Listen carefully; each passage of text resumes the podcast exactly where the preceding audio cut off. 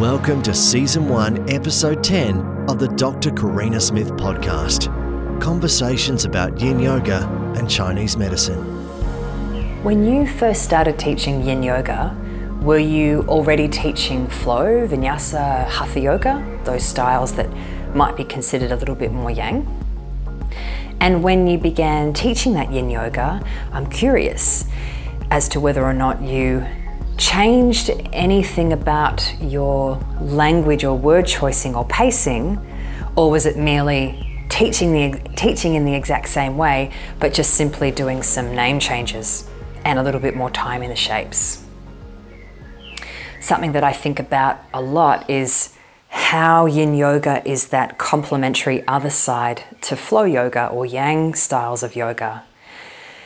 And in a sense, they they do need to be considered as quite different uh, elements of the whole. So, my question for you is do you teach yin in a yang way? When I think about one of the fundamental differences between these styles of yoga, I usually think about each of their relationship to gravity.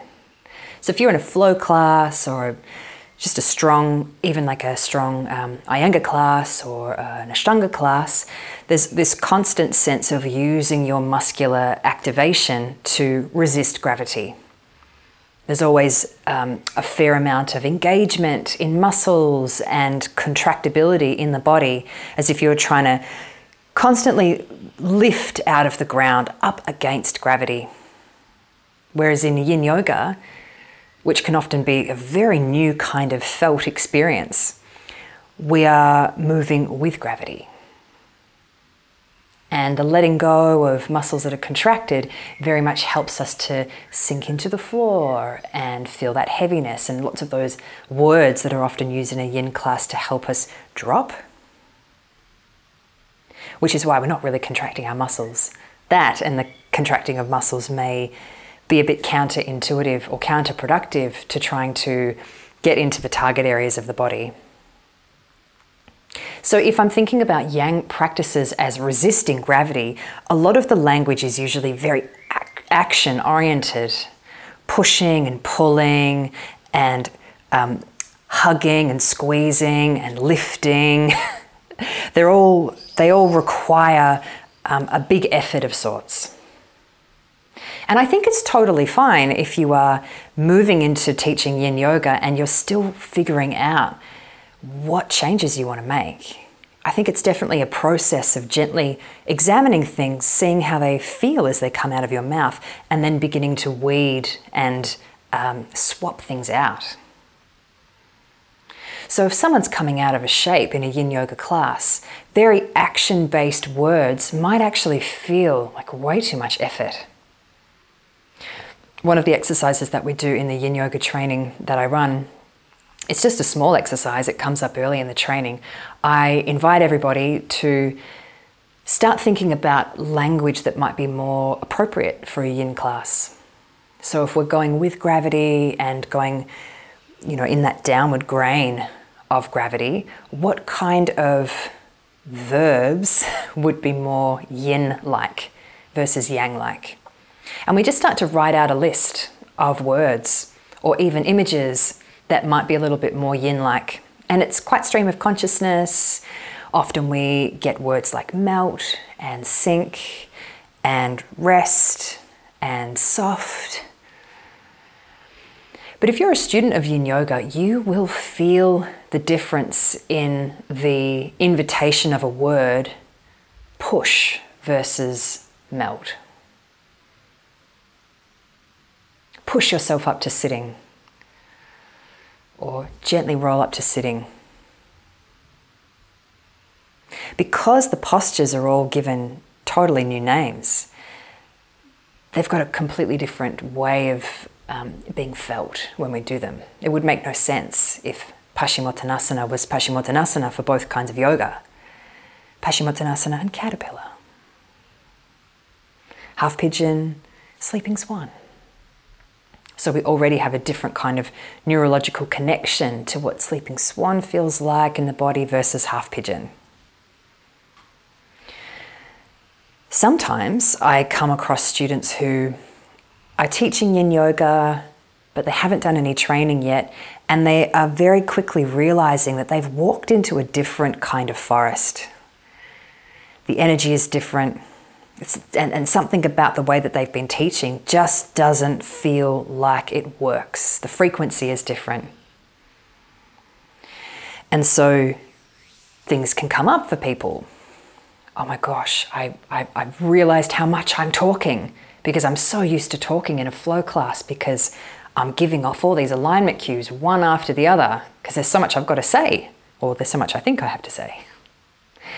And then I come to these yin classes that I'm teaching, and there's just all this time. And I feel really uncomfortable not talking. But the silences are such an important part of that. I think it is in our favor as yin yoga teachers to um, really explore how we set up an environment with our language, with our descriptors, with our invitations. Because when you're practicing, it's such a deep, well, potentially it's such a deep internal space that you go to. I can almost feel my brain waves clicking down into these very quiet, dreamy, low states as opposed to this very alert, very conscious, very active. I've got things I've got to keep doing. It's not like that at all. And so, because I'm down in this more dreamy state, time gets very warped. How many times have you heard that? Someone comes out of the class and goes, Wow, that hour went so fast. Goes fast for us too, as teachers. I think time is a different beast in a yin experience because you're kind of drifting in and out of these different brainwave states. And because of that, we as facilitators of that practice are guiding it in a very different way. And if we want to match that energy, I think we really need to examine the kinds of words that we're using, how quickly we're speaking, how much space we allow for, and yeah, bringing in new words. So if you've never done that exercise, it's really helpful. Think about some of the really common things that you might say in a flow class and then find the yin descriptor of that. So I said before, uh, push yourself up out of the floor. And the other example I gave that might be more yin friendly is gently roll up to sitting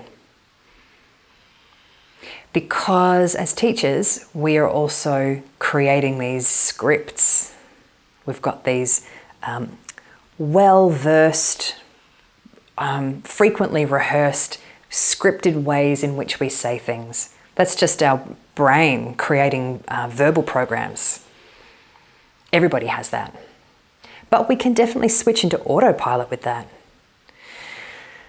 The yin practice invites us to be really present to what we're saying and hold that space for the students that are there. And if you find yourself just, you know, rattling off the things that you always say, have you slipped into that autopilot mode? Do the things that you say in a flow class really work in a yin class? And if not, take your time to begin letting a new kind of language emerge from you. It's like we've got to develop skills for both. But I think someone that's really tuned into energy and someone that's really tuned into what's going on in that practice will probably intuitively get that anyway. What's that saying? Yeah, don't te- well don't exercise yang tissues in a yin way and don't exercise yin tissues in a yang way and we should be creating a fairly safe experience for the body. Maybe it's the same, you know keep all of your yang language over in the yang world and then bring out the yin language for the yin world and just see how it feels. See what kind of feedback you're getting. To view the show notes from this episode and to subscribe, visit drkarinasmith.com forward slash podcast. And don't forget to check out Karina's online courses at drkarinasmith.com forward slash courses and use promo code SAVE10 to get 10% off.